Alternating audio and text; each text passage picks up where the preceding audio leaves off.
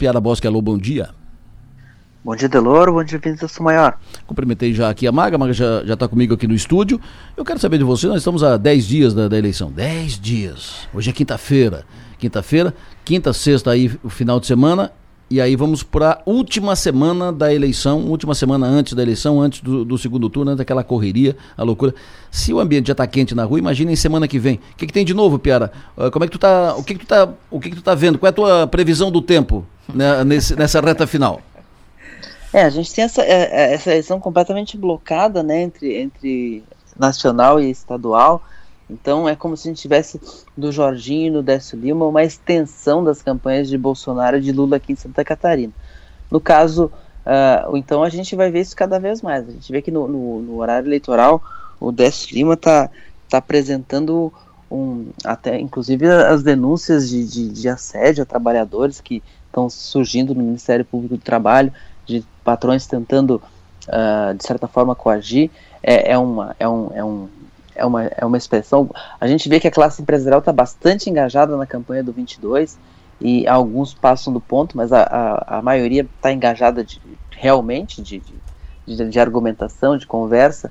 E é uma barreira que o, que, o, que o PT tem aqui em Santa Catarina muito forte, né? essa barreira do PIB. A gente vê entidades se manifestando pelo, pelo apoio a, às vezes não é escancarado ó, a Bolsonaro, Jorginho, mas deixam nas entrelinhas essa, essa questão, é, é, é, cada, cada vez mais a gente vai ver nesse segundo turno, nessa reta final, essas manifestações de apoio.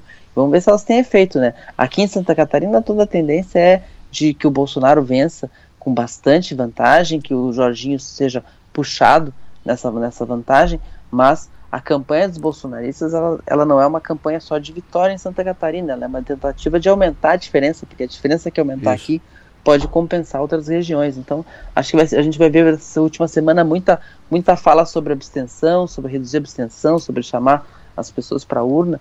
E, e, o PT vai, ter, vai tentar manter essa, a polarização aqui também. É importante para o PT. A gente vê muitas vezes o horário eleitoral do Décio, a gente não percebe que é um horário eleitoral do Décio, parece que, uma continu, que continua o horário eleitoral do Lula, porque o adversário do Décio Lima não é Jorginho Melo, o adversário do Décio Lima é Jair Bolsonaro.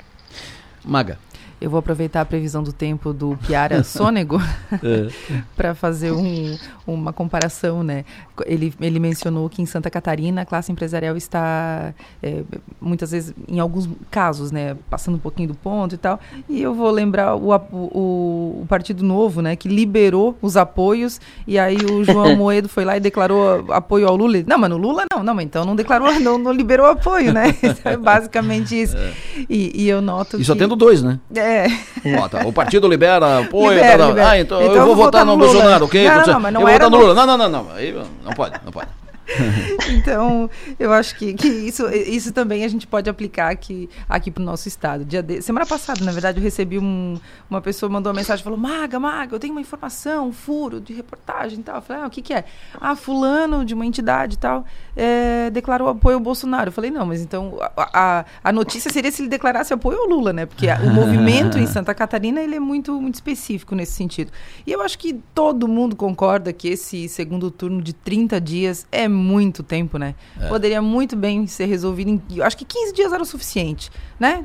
Tem o resultado do primeiro turno? Beleza. Agora nós temos 15 dias para trabalhar aí o, o, o, o, segundo turno e encerra isso, até porque isso custa muitos, muitos, muitos milhões de reais para todo mundo.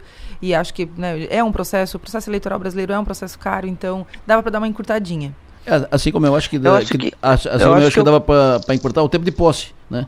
Eleito, ah, sim, sim, ah, sim, 15 sim, dias, arruma as coisas e entrega. Exatamente, limpa a gaveta e que, vamos. Uh, eu acho que a campanha ela é curta, a campanha oficial. Mas a, o segundo turno é que está longo. É, eu acho que a gente tiraram um tempo do primeiro turno. Tiraram um tempo do primeiro turno, que é, uma, que é, um, é o período em que tu tem campanha de. Só, só em Santa Catarina eram 900 candidatos para analisar. E tu tem uma campanha super corrida no primeiro turno. E aí no segundo turno a gente tem esses, essas três semanas longuíssimas uh, de, em que eles não têm mais nem o que dizer, tipo, não tem uma proposta nova, não tem uma ideia nova, já foi dito, já foi apresentado, mas uh, eu acho que tem uma distorção aí. Uh, a, não é o tamanho da eleição, até porque a legislação encurtou muito o tempo de campanha eleitoral. na tentativa de, de reduzir custos e tal, que não acontece, o custo nunca diminui. É, porque o pessoal está em pré-campanha desde aí cedo, a, né? a Então- gente fica com aquela pré-campanha É. imensa em que ninguém pode dizer que é candidato, todo mundo sabe que é, que é uma, que é uma, que é uma hipocrisia da nossa legislação eleitoral. E aí, de repente, agora tá valendo. Aí, valendo dois meses, acabou a campanha inteira. E aí, depois, a gente tem quase um mês de, de segundo turno, entre poucos candidatos e com muito pouco a dizer. Então, acho que a- o ajuste, eu, eu concordo com isso, a gente deveria ter um segundo turno menor, mas levar esse tempo para o primeiro turno. É, que- O, o Piara, tem, tem algum nome novo do, do possível secretariado do Jorginho? Além do, Cima, além do Cime- Cimadon e da Carmen Zanotto?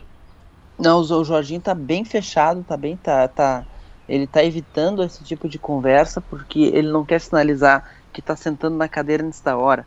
Então ele sabe que essa conversa, ele confirmando a vitória no, no dia 30, é, ela, ela, ela vai dominar os, os próximos, os- até a, a período de transição de governo.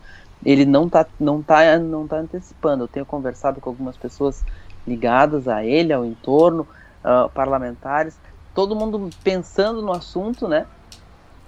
Quem é que Hum. pode ir, quem é que não pode ir. Fazendo Ah, conta. tem, tem expectativa, a, a própria bancada do PL na LESC elegeu 11 ah, deputados estaduais. E tem gente e tem gente interessada em subir, né? A gente vê, por exemplo, ah, o presidente da Câmara de Joinville, Maurício Peixe, que é do PL desde antes da, da, da entrada do Bolsonaro, ou seja, um aliado leal do Jorginho, e também muito próximo do prefeito lá em, em Joinville. Ele é o primeiro suplente, então tá na boca para assumir. Então, to- todo mundo ali, quem, quem é que vai sair para ele, pra ele, pra ele entrar?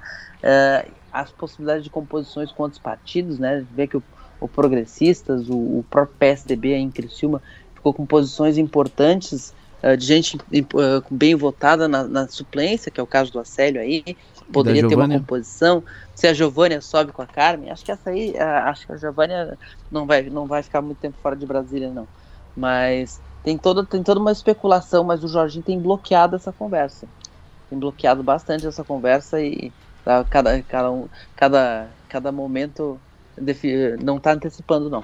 Tens alguma informação sobre isso, Maga? Não tenho nenhuma informação sobre isso, mas tem informação sobre a briga pela presidência da Alesc, né? É o que eu ia falar agora, então Que- passa. que Pode tocar.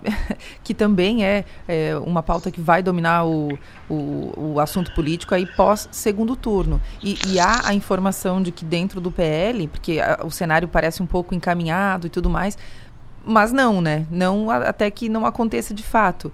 E, e a informação que tem é que dentro do próprio PL já há essa disputa, né? Obviamente. Porque, por exemplo, Ana Caroline Campanholo quer, quer essa vaga, quer essa posição dentro da Assembleia Legislativa. Informação que eu tive é que o PL se reuniu, fez uma reunião de, de bancada e o, o entendimento do PL é que o PL, como, como maior bancada, eh, tem o direito de reivindicar a presidência e que na bancada quatro pré-candidatos. A Ana Campanholo, o Maurício Scudilarque, o Márcio Machado e o Berlanda. Seriam É os, os pretendentes. Quatro candidatos pelo PL. O o Jorginho fez algum sinal? Qual é a tendência do Jorginho para fazer maioria na Assembleia? Ele não deve eh, entregar a presidência da Assembleia para um partido possível aliado na Assembleia? Ou, ou- ou tu entende que o Jorginho vai bancar um presidente do seu partido, Piara? Eu não acredito que o Jorginho vai bancar, mas acredito que a tendência é que ele, ele tenha, que, tenha que fazer esse alinhamento. Uhum. O que, o que eu tenho ouvido falar é que existem a tentativa de construir alguma coisa por fora do PL para que o PL não fique tão forte na Assembleia Legislativa, tendo, tendo governo e tendo essa bancada tão grande que tem. Isso. E aí a- a- pode acontecer o que muitas vezes acontecia com o MDB, que o MDB tinha a maior bancada, e mais não tinha os 21 votos, e aí acabava isolando, isolado.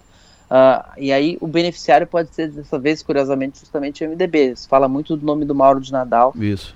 de uma construção em torno do Mauro de Nadal, ex-presidente também, foi presidente da Assembleia ali em 2019, ah, foi não, em 2021, 21.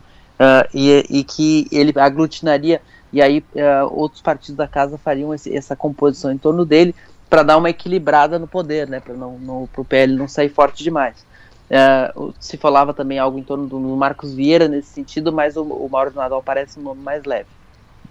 Perfeito. Eu ouvi também em torno do, do Mauro de, de Nadal, que seria uma, uma alternativa mais, o MDB é a segunda bancada, porque se o Jorginho compõe com o MDB, negocia com o PL pra, pra, sobre a presidência da Assembleia, tipo primeiro tempo com o MDB, segundo tempo com o PL, mais ou menos isso tal, o, ele, ele, poderia ter o MDB na bancada e faria 17 já deputados, ficaria mais próximo de uma maioria na Assembleia Legislativa. Então o Mauro seria o nome do, do MDB. O, o PSDB, o é, é difícil com, com, apenas dois deputados bancar uma, uma presidência. Tu tens alguma outra informação sobre isso, Maga? Não, é que eh, só lembrando, Adelor, que no, no, no, na gestão que, se, que está se encerrando agora, uma das principais críticas, né, era justamente, ah, mas não chamou, né, as pessoas que são aliados do, do, do presidente ou do governador e tudo mais. Então, por isso que eu acho que essa presidência vai ficar, tem a tendência de ficar na mão do PL. Deixa eu só fazer um, claro. um mandar um recadinho, mandar um recado não, só ler um recado aqui que a gente recebeu do Marciano Bortolin, jornalista Marciano hum. Bortolin, que disse o seguinte: Bom Competente. dia. Este tempão de segundo turno aqui em Santa Catarina é igual ao jogo de futebol, que o time faz 5 a 0 no primeiro tempo, mas tem que esperar, mas tem que jogar até o fim os, os 90 minutos, né? Então, um abraço pro Marciano. É, ma é mais ou menos isso, mas hoje não queremos falar de futebol, né? Ficou. Deu já essa pauta, né, Adelone?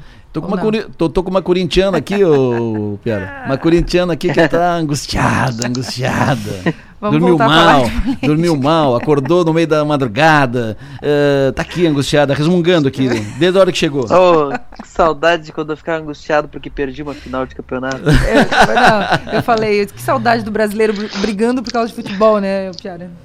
Maravilha. Não, porque meu, meu time tá muito longe disso. Não, teu time. Não me pertence mais. É, o teu time ganhou um título já esse ano, o que, que tu tava? Tu já levantou taça esse ano? Doutor Piara Bosque, sucesso e energia, bom trabalho. Amanhã ao vivo aqui, o Piara conosco aqui no estúdio amanhã, uh, fisicamente. Será sempre um, é sempre um prazer recebê-lo aqui em Criciúma. Já estamos providenciando aqui um título cidadão honorário aqui para o Piara. Eu assino embaixo. Sempre um prazer estar tá aí. Um sempre abraço, prazer estar tá aí. Amanhã estou aí presencialmente para a gente fazer o nosso quadro. Perfeito. Um abraço, Piara Bosque.